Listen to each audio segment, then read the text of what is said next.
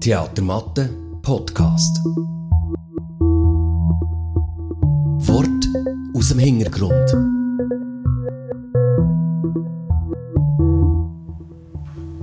Herzlich willkommen. Schön seid ihr alle da, wo ihr jetzt auch immer gerade seid, unterwegs im Zug, im Bett, beim Morgenessen und hört unseren Podcast Theatermatte Worte aus dem Hintergrund. Heutiges Thema Gelbes Gold von der Fabienne Dürr wo am Theater Matte am 21. Februar die schweizerische Erstaufführung darf begehen, wo wir uns sehr darauf freuen. Äh, Corinne Thalmann macht Regie. Heute bist du ja in der Funktion auch als Gast da, nicht ja. nur als Mitmoderatorin. Darum habe ich nichts vorbereitet. Ja, gar nichts, überhaupt nichts. Es schaut mir jemand an, wie er auch nichts hat vorbereitet. Das ist nämlich der Res Abbey. Er spielt im Gelben Gold, können wir dann dazu erwähnen, dass du genau spielst, und Cornelia Grünig, die ebenfalls Schauspielerin ist bei dem Projekt Gelbes Gold. Bevor wir jetzt aber da so ein bisschen ins Thema gehen, Corinne, kannst du uns vielleicht kurz erzählen, um was geht es so im Groben?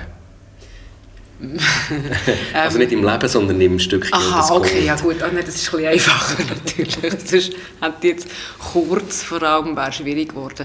Lustigerweise wird es beim Stück für mich irgendwie kurz auch schwierig, weil ich habe mir ein bisschen auf die Frage tatsächlich Gedanken gemacht, ich habe nichts aufgeschrieben und tatsächlich die Gedanken auch nie abgeschlossen, wie das bei mir halt so ist. Abschließende Gedanken habe ich selten. Aber ähm, es geht um einen Fritz, ähm, um seine Partnerin die Mimi, um Fritz seine Tochter die Anna und eine Freundin von der Tochter, ähm, die Mimi, äh, die, die Juli natürlich. Der Fritz hat einen Pommes Laden, der heißt Gelbes Gold. Und die ganze Überbauung, also wir sind in einer, in einer Umgebung, die man vielleicht als ländlich bezeichnen könnte. Wir haben uns nicht festgelegt, wie genau und wo genau das ist. Ähm, es ist auch nicht nötig. Ähm, es ist auf jeden Fall, es gibt viel blauen Himmel und Bäume und wir haben eine Überbauung, ähm, die in der Nähe ist von einer Siedlung von schönen Häusern.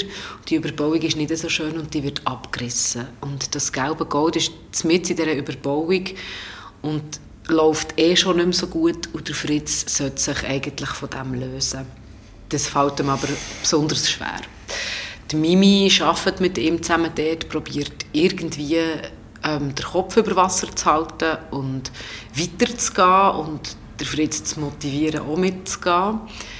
Ähm, Fritz, seine Tochter Anna, ist vor Jahren in eine größere Stadt, äh, wo ein sagen wir, zwei, drei Stunden weg ist, gezügelt, hat die alle schon lange nicht mehr gesehen und ist aber auf Heimatbesuch jetzt gerade. Scheinbar, weil der Fritz, also ihr Vater, sie braucht, aber wir finden dann heraus, dass sie vielleicht auch noch andere Motivationen hat, warum sie auf das Land ist geflüchtet quasi. Ähm, sie wiederum trifft dann ihre alte Freundin ähm, Juli in diesem Ort und sie haben auch noch einige offene Rechnungen. Schlussendlich, für mich geht es in diesem Stück um Veränderungen im Leben, um vielleicht zu Veränderungen manchmal forciert zu werden und darum, dass auch wenn es noch so zum Teil noch so hm, schwierig ist, die Hoffnung eigentlich immer ein grosser Punkt ist. So. Viel kürzer kann ich es nicht fassen. Vielleicht muss ich ein paar Sachen rausschneiden. Dann. Wir lassen uns das mal an in der Postproduktion und dann entscheiden. Merci Corinne für die, für die Worte. Ähm, du hast noch zwei Frauen erwähnt, die auch noch vorkommen in diesem Stück. Das habe ich vorhin vergessen in der Runde beim Vorstellen. Äh, auch auf der Bühne zu sehen, die heute aber hier nicht bei uns dabei sind in diesem Gespräch, ist Xenia Netos als Anna, als Tochter von Fritz zu sehen, ab 21. Februar. Und Sonja Grimm als ihre Jugend und beste Freundin aus der Jugend, äh, Juli. Genau. Genau, ebenfalls auf der Bühne zu sehen. Jetzt hast du von, von, von diesem gelben Gold geredet. Und warum heisst das gelbes Gold? Das ist vielleicht die Frage in die Runde oder vielleicht zu dir, äh, Rees, wo du Fritz spielst. weil gelbes Gold, wenn ich, ich so ein bisschen gegoogelt, was gelbes Gold für Bedeutung hat und gelbes Gold ist natürlich klar, ist einerseits das Metallische gemeint, ist aber auch der Safran gemeint, zum Beispiel, oder der Honig, oder der Mais, oder die Zitrone. Das ist je nachdem, aus welchem Blickwinkel man es anschaut, ist die Farbe gelb, klar, bei allen äh, diesen Materialien und Pflanzen vertreten. Ähm, aber warum heisst es im Stück gelbes Gold? Geht es um Safran? Nein, es geht um Pommes frites, die sind ja schliesslich auch gelb. Die Bude ist im Fritzi Lebensunterhalt. Und er verdient sich mehr oder weniger sein Leben mit dem. Und hofft, mit dem Finden vom perfekten Rezept für das perfekte frites aus dieser Bude Goldgrube zu machen, nehme ich jetzt mal an. Habe ich das Gefühl, das ist eigentlich sein Ziel. Und wegen dem hat er es auch gelbes Gold genannt, weil das sein Lebensinhalt ist und er den auch gerne mit anderen teilen. Also ich kann das gut nachvollziehen, dass man Pommes frites als Gold bezeichnet, mhm. wenn ich ehrlich bin. Also, mir sind Pommes persönlich auch recht wichtig. Warum, das ist auch ein Grund, warum das mit das Stück auf Anhieb angesprochen hat. ja. Es gibt ja grosse Qualitätsunterschiede bei Pommes. Absolut. Definitiv. Ja. Ist das während eurer Arbeit, oder nehme ich dich gerne mit an Bord, Cornelia, gedanklich, dass wir das Gespräch mal auf das interessiert mich. Es ist mir darum aufgefallen, dass zwischen am Haus hier, wenn ihr seit der Probe jetzt plötzlich tatsächlich nach Pommes geschmeckt. Ja. Ist das Recherchenarbeit sehr zentral gewesen? Ist das Produkt Pommes auch für euch und, und so die Findung im Stück? Ich würde es jetzt nicht als Recherchenarbeit bezeichnen, ich würde es jetzt mehr eigentlich einfach also ich habe einfach gerne Pommes und ich habe das Gefühl, wir müssen ja Pommes essen, wenn wir ein Stück proben, was die ganze Zeit um Pommes geht, wo ich dann fast verglusten sonst tatsächlich. Und dann kommt dazu, dass wir glaube alle der Meinung sind, dass Essen irgendwie etwas Schönes ist. ich glaube, wir haben so ein Team, das, ja. Und etwas Zentrales im Leben mhm. schlussendlich. Ich habe so interessant gefunden, dass unser Regieassistent, der Kurt Ruttishauser, und der Res sich schon darüber unterhalten haben, äh, wie das perfekte Pommes frites gemacht werden könnte. Mhm. Also das Rinderfett ist da gefallen, mhm. Begrifflichkeit und verschiedene Herdöpfelsorten und ihr seid da fein ins Diskutieren gekommen und das hat mich doch auch interessant und lustig gedacht, wie ihr euch da austauscht habt. Ja. Ist denn der Blickwinkel von euch auf das gelbe Gold, auf das Frit anders geworden? Durch das Kennenlernen von der Figuren vielleicht auch, die sich ja mit diesen Pommes frites durchaus auseinandersetzen. Also auf die realen Pommes frites, die ja im realen Ich-Leben draussen. Also meinst du jetzt nicht die Metamorphose, die metaphorische, sorry. Nein. sondern wirklich Pommes frites. Nein, ich muss sagen, ich habe ähm, schon auf dem Gurten immer Pommes frites gegessen und ich habe dort schon immer die tatsächlich auch Gurtengold genannt. Ich, ich habe einfach schon, meine Blickwinkel auf Pommes frites hat sich eigentlich nicht verändert. Es ist einfach noch besser geworden. das klingt wirklich crazy, aber es ist wirklich mein Ernst. Ich habe wirklich wahnsinnig gerne Pommes frites. Ja. Also egal, wenn sie gut sind. Und der Blickwinkel hat sich nicht... Nein, auf Pommes frites hat er sich nicht geändert. Weil ich ja eh gerne kochen, gerne bröbeln, gerne ausprobieren. Und das war auch nicht das, was mich bei diesem Stück am meisten beschäftigt hat, muss ich sagen. Wahrscheinlich hat sie Pommes genommen, ich weiß es nicht. Wir können sie dann vielleicht fragen, aber müssen wir vielleicht auch gar nicht unbedingt. Pommes ist irgendetwas, wo jeder, fast jeder einen Bezug dazu hat. Ähm, etwas super Simples, scheinbar. Und aber etwas, wo man ohne Expertise drauf haben kann. Beziehungsweise der Fritz hat eine Expertise auf dem. Und irgendwie ist das ja so das Schöne an dem im, im Leben, man kann auf, egal auf was, man kann eine Expertise haben. Und für mich geht es in diesem Stück genau um das, dass man das darf und kann und dass das so einen Wert hat. Es geht aber auch darum, dass man sich von gewissen Sachen auch mal lösen kann. Ähm, und dass man vielleicht auch nicht muss Angst haben vor dem, was das Leben einem bringt und von, von diesen Veränderungen. Es hat natürlich noch einen gesellschaftspolitischen Aspekt mit, okay, wer muss äh, Raum machen an so einer Päckchenverteilerzentrale, was scheint, oder Online-Versand, irgendetwas, Grosses gibt es dort und, und wer muss Raum machen? Sicher nicht ein Familienhäuschen, die eigentlich faktisch pro Person viel mehr Platz brauchen als irgendwelche Siedlungen, sondern die Siedlungen müssen Platz machen. Die Leute, die nicht viel Geld haben, die Leute, die eh nichts haben, die keine Chance haben, ein neues Daheim zu finden. Das ist dann noch ein ganz anderer Aspekt von dem Stück, wo, wo natürlich auch sehr wichtig ist. Und so. Es, ist aber, es geht jetzt hier um Einzelschicksal, auch um die vier Personen. Und bei all diesen Vieren gibt es einen Punkt vor Veränderung und vom auch mal etwas gehen Und das, das, äh, an dem habe ich jetzt für mich viel umgecatcht, glaube Und an Nostalgie. Das ist, du hast gesagt, für dich geht es um, also Reis, für dich und auch Cornelia, für, für euch geht es um andere Sachen, also um das Pomfrit. Und gleichzeitig höre ich von Expertise von Fritz äh, um das Pomfrit herum. Es ist ein extremer Fokus auf das, auf das Pomfrit vom Fritz. Äh, mhm. er, er, fokussiert wahnsinnig und das hat für mich auch so einen Blick auf das Kleine auf, auf dem Schnittbrett, also das ist das Herdöpfel, man schindet und vorkocht und dann schneidet und so. Und das ist ja extrem scheuklappenmässig schon fast, was der Fritz da macht, oder nicht? Tunnelblick. Ein Tunnelblick. Aber ich habe vorhin gedacht, was du gesagt hast, Coco, ähm, ein einfaches Pommes ist ja das Einfache an und für sich, aber mitunter, und dort kommt eben ein Fritz seine Expertise drin, und das ist ja im Leben auch nicht anders, mitunter ist das Simpelste, kann das Simpelste zum Schwierigsten werden. Ja. Und ich glaube, das zeigt das Stück eigentlich auch. Mhm. Das ist so, wenn wir das metaphorische Pommes nehmen, dann geht es eigentlich um das, dass das Einfachste auch mit Expertise zum Schwierigsten kann werden Gerade durch die Expertise ja. vielleicht auch, ja, voll. Mhm. Und äh, ja, da ist das Pommes ein schönes Sinnbild dafür, mhm. schlussendlich. Habe ich das Gefühl. Ja, das einfache Leben. Ja. Und mit dem Leben mitgehen, oder?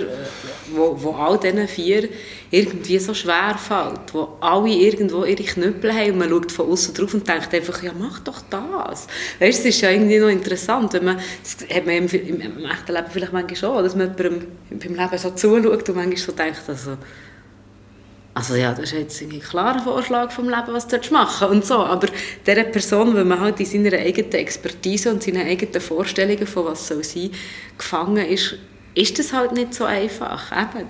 Ja. Mhm. Mhm. Hat Mimi auch eine Expertise für etwas? Oder was betrachtet sie genauer? Also, Mimi betrachtet mit einer gewissen Verzweiflung dass der Fritz auf das, was sie von ihm auch gerne hätte, ein, gewisse, ein gewisses Mitmachen, ein gewisses Vorausschauen und mit dieser Verzweiflung schaut sie darauf, dass er das nicht kann, kann geben kann. Und sie hat aber die Kraft auch nicht, vielleicht selber eine Entscheidung zu treffen und das, was sie möchte, auch zu verwirklichen. Das ist eigentlich das, was Mimi möchte antreiben und es klappt nicht. Ich weiß nicht, ob das eine Expertise in diesem Sinn ist, aber das ist so das, was Mimi ausmacht. Sie möchte, sie möchte etwas verändern, hat aber das Gefühl, es ist mit, mit dem Fritz zusammen und das klappt nicht. Und das lässt sie schon ein bisschen verzweifeln. Sie ist jemand, der immer eigentlich sich an anderen orientiert hat. Beziehungsweise andere vielleicht auch ein bisschen vorgeschoben hat. Oder ähm, sie sagt einisch, sie hat das Glück immer in andere hineingelebt und gehofft, dass es nicht geteilt wird. Das finde ich einen wahnsinnig tollen, wahnsinnig guten Satz. Und sie hat wie, ich glaube, sie hat wie immer darauf gewartet, dass das, was sie den anderen gibt, irgendwann zurückkommt und hat sich einfach vergessen dabei. Das ist ihre Expertise, die anderen, viel mehr als sie selber. Glaube ich, ja. Sie verharren ja schlussendlich alle zusammen in ihrer sozusagen Komfortzone, mhm. was sie kennen, in dem, was sie kennen, bis das wegen den äußeren Umständen, wegen allem ringsum eben nicht mehr Komfortzone ist. Und das ist dann dort, wo das Einfache ganz, ganz schwierig wird. Ja, ich glaube auch das ist wirklich mega menschlich. Ich glaube, mhm. die meisten Menschen bleiben so wie dort, wo wir uns auskennen, oder? Und wo wir uns wohlfühlen oder so.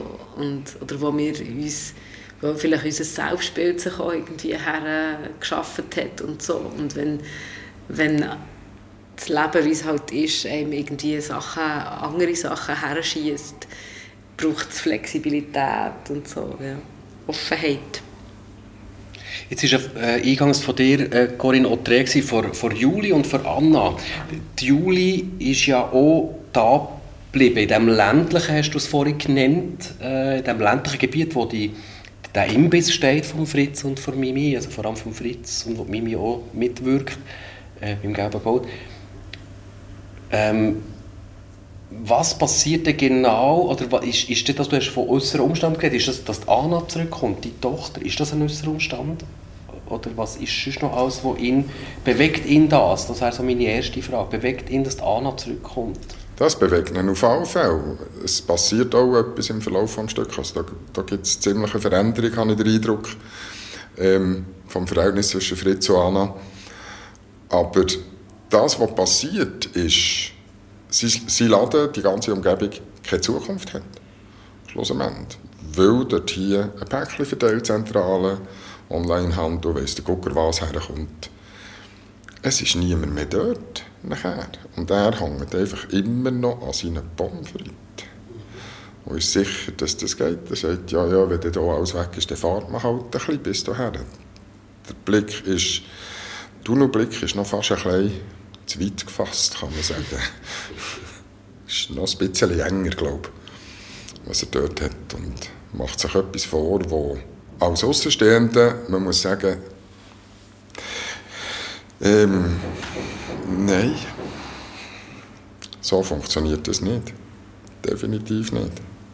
Es geht lang, bis er das merkt. Sehr lang. Eben Komfortzone ist das komfortabel zur Komfortzone gehört auch, dass er Streit hat immer wieder mit der Mimi, weil sie vorwärts will und er nicht. Das gehört bei ihm fast ein dazu. Und das mit der Anna, sie lebt dort auch ihre eigene Geschichte, schlussendlich. Irgendwo habe ich das Gefühl, sie ist, sie ist im Gleichen drin. Das ist genau das, was, du vorher gesagt hast, mit dem Loslassen. Mhm. Sie hat irgendwie schon losgelassen, aber dann doch nicht. Und es ist eben, das Einfachste wird ganz schwierig. Also sind alle, die Anna, der Fritz, die Mimi und die Juli, alle am Loslassen in diesem Stück? Also höre ich so ein bisschen aus? Oder sind dran oder wollen gerade? Also ist das gerade so der Absprung bei allen? Also der Fritz jetzt vielleicht am wenigsten, es richtig mhm. spüre, aber, aber ja auch ein bisschen weit. Er wird einfach gezwungen dazu. Ich habe das Gefühl, alle werden gezwungen dazu. Mhm. Es ist niemand, der von sich aus dem eigenen Antrieb rausspringt. Was heisst schon Eigenantrieb? Also wenn, eben, wenn, wenn wir unsere eigenen persönlichen, privaten Leben anschauen, oder wie oft hast du irgendwelche Entscheidungen getroffen, wirklich nur weil du von dir aus, aus dir raus, ohne äußeren Einfluss auf irgendeine Idee bist gekommen. Auch fast nie. Also ich habe das Gefühl, meistens ist es irgendwie Zeug, wo, die Rahmenbedingungen, die sich verändern, Sachen, die sich verändern, Sachen, die sich ergeben. Es muss nicht unbedingt negativ sein. Das kann ja auch mega positiv sein, dass sich Sachen verändern und man merkt irgendwie, ah, okay, mein Blick auf mein Leben und meine Vorstellung von mir selber und so hat sich äh, verändert oder verändert sich oder so.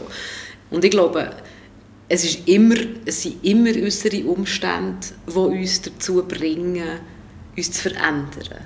Also, ich glaube es schon ein bisschen, ja. Ich glaube, der Mensch ist sonst eigentlich recht ein Gewohnheitswesen, das wo, einfach da bleibt. Ich sage nicht, ja, ist jetzt vielleicht schwierig, ich will das niemandem vorwerfen. Ich bin auch jemand, der immer gerne wieder etwas Neues hat. Aber eben, ich glaube auch das irgendwie äußere, äußere Umstände. Ja. ja, das ist sicher bei Mimi auch so. Das ist ja, sie, sie muss schauen, hat das Gefühl, sie muss auch schauen für einen Fritz. Sie möchte das zusammen mit ihm machen.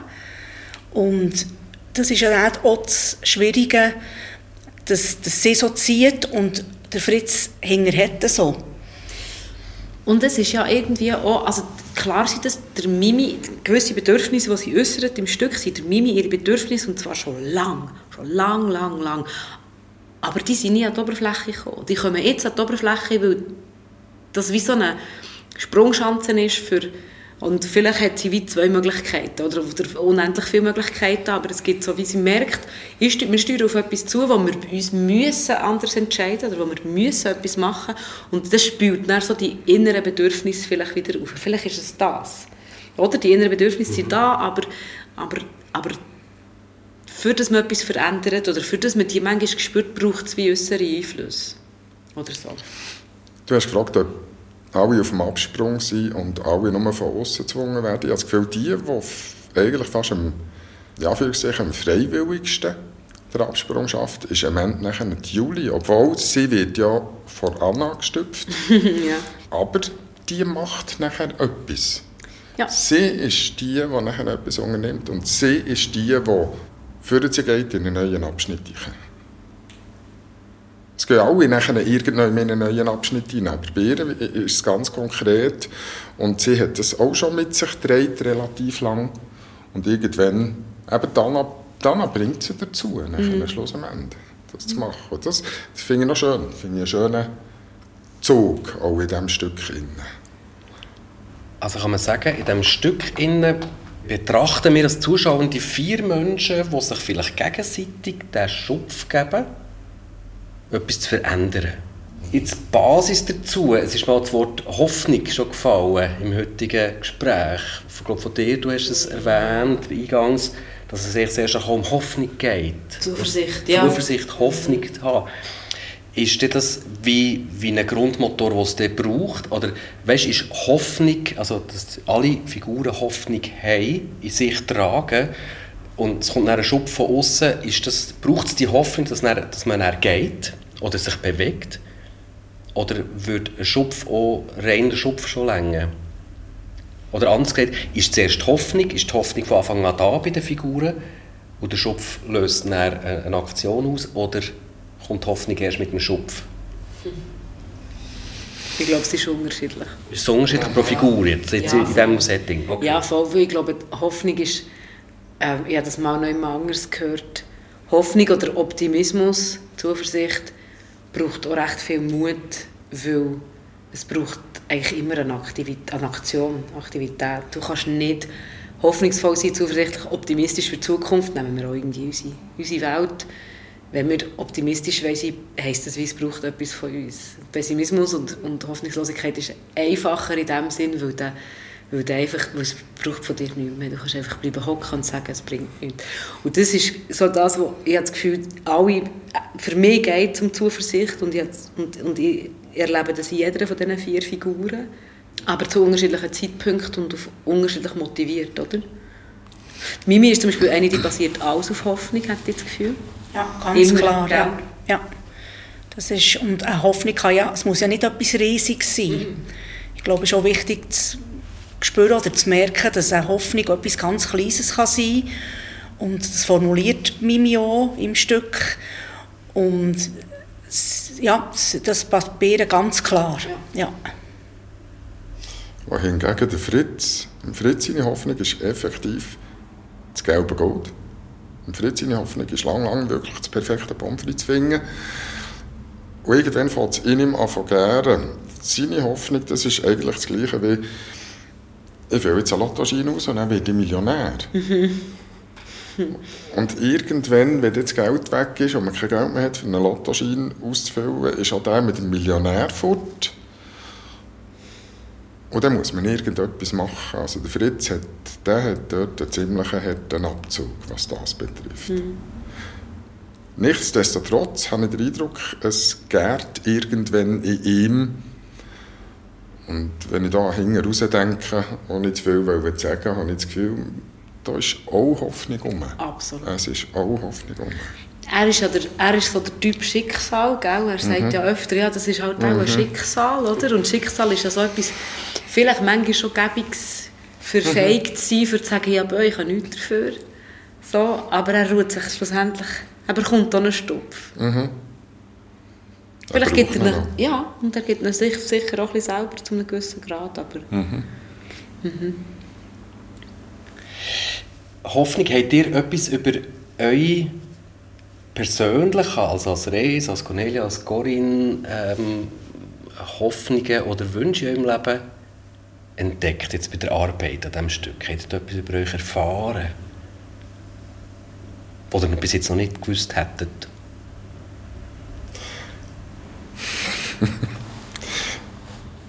Ja, wahnsinnig Mühe gehabt mit dem Fritz als Figur. Er ist ganz, ganz, ganz weit weg von mir. Obwohl ich eigentlich immer das Gefühl hatte, es sei einfacher, jemanden zu spielen, der weiter weg ist von ihm selber. Aber da hat es mich also ziemlich gebraucht. Und ich habe festgestellt, ich bin nicht, ich bin nicht der Hoffnungstyp. Ich bin der Zuversichtstyp. Aber ich bin nicht der Hoffnungstyp. Hoffnung ist für mich zu wenig greifbar. Hoffnung ist für mich das Pendant eigentlich zum Pessimismus, das positive Pendant. Du, wenn du hoffst, dann hoffst du, dass irgendetwas passiert. Und wenn du etwas machst dazu, habe ich das Gefühl, dann brauchst du Zuversicht. Natürlich brauchst du Hoffnung, dass es gut kommt, aber ähm, ich glaube, ich habe gemerkt, ich bin nicht der, ich bin nicht der Hoffnungstyp. Ja, Hoffnung ist so ein Unterton, Ja. so ein inaktiver Unterton, Ja. den man so kann haben kann.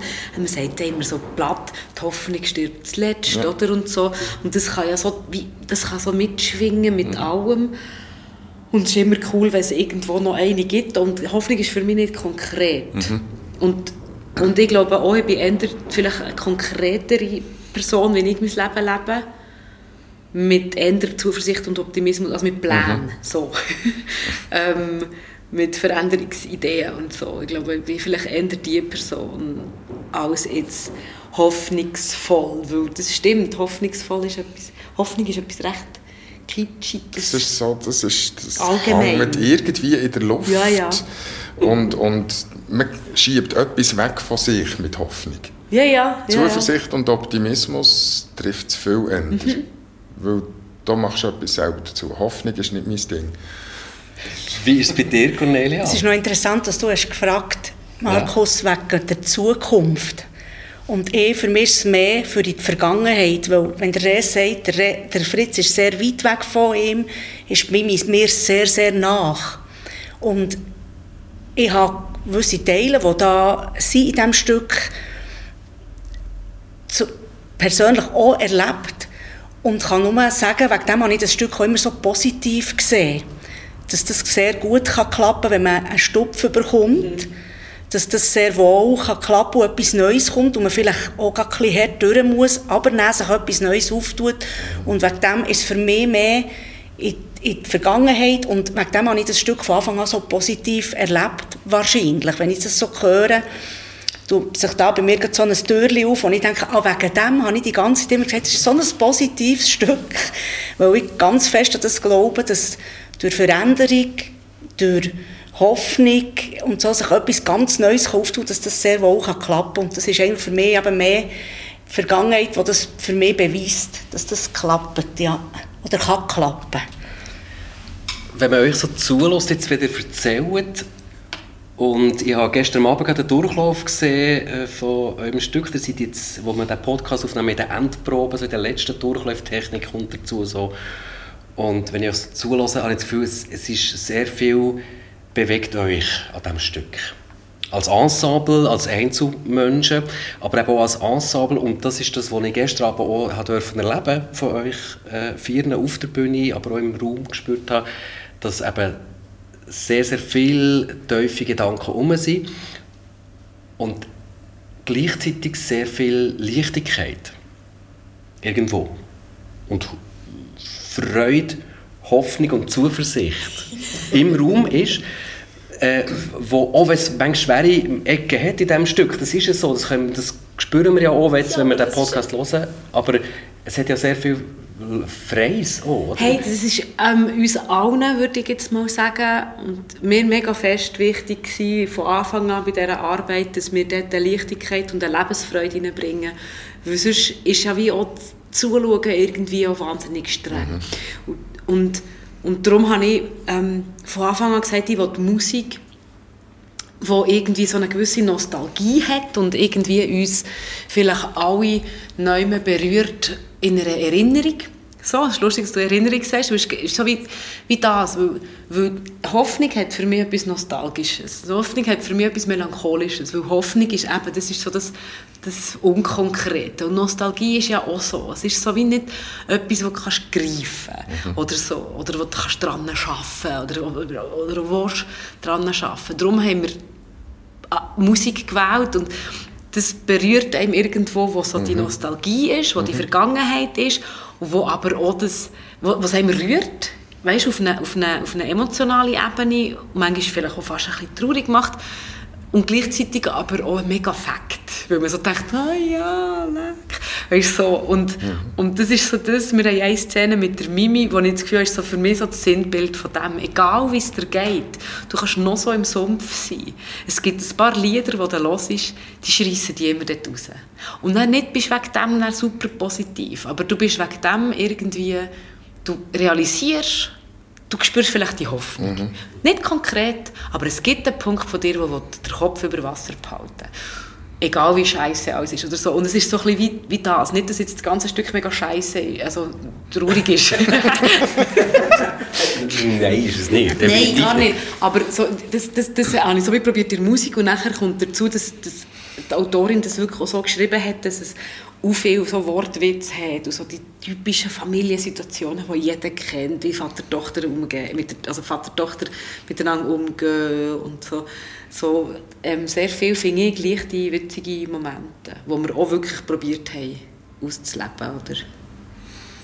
Ich habe das Gefühl, das ist etwas, was jetzt der letzte, die letzten paar Mal ganz intensiv passiert ist, dass ich für mich als Fritz und für mich als Rees, auch als Schauspieler, das Stück hat sich massiv verändert über die letzten zehn Tage vielleicht. Mhm. Auch mit dem besseren Gespür von Fritz und besseren Gespür voneinander, auch von Mimi und von Tochter, das Entwickeln von den Verhältnissen, ähm, habe ich das Gefühl, bekommt ein Stück Leichtigkeit und werden Seiten angezupft, wie Nostalgie, wie Hoffnung, wie du gesagt hast, bekannte Bilder, wird einem der Spiegel vorgehalten und weil, weil es einem nicht selber betrifft, kann man darüber lachen. Mhm.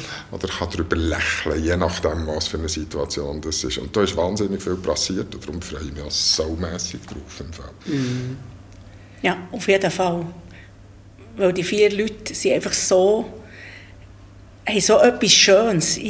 Alle vier genau gleich ich glaube, viele Leute werden sich auch erkennen in gewissen Sachen und wir müssen einfach gerne haben. Ich habe jede Figur einfach so fest gern, die da ist und äh, ich bin für mich ganz selber fest überzeugt, dass das den Zuschauern auch so wird gehen, dass sie die vier Figuren sehr, sehr gerne werden haben. Das ist die Hoffnung. Voilà.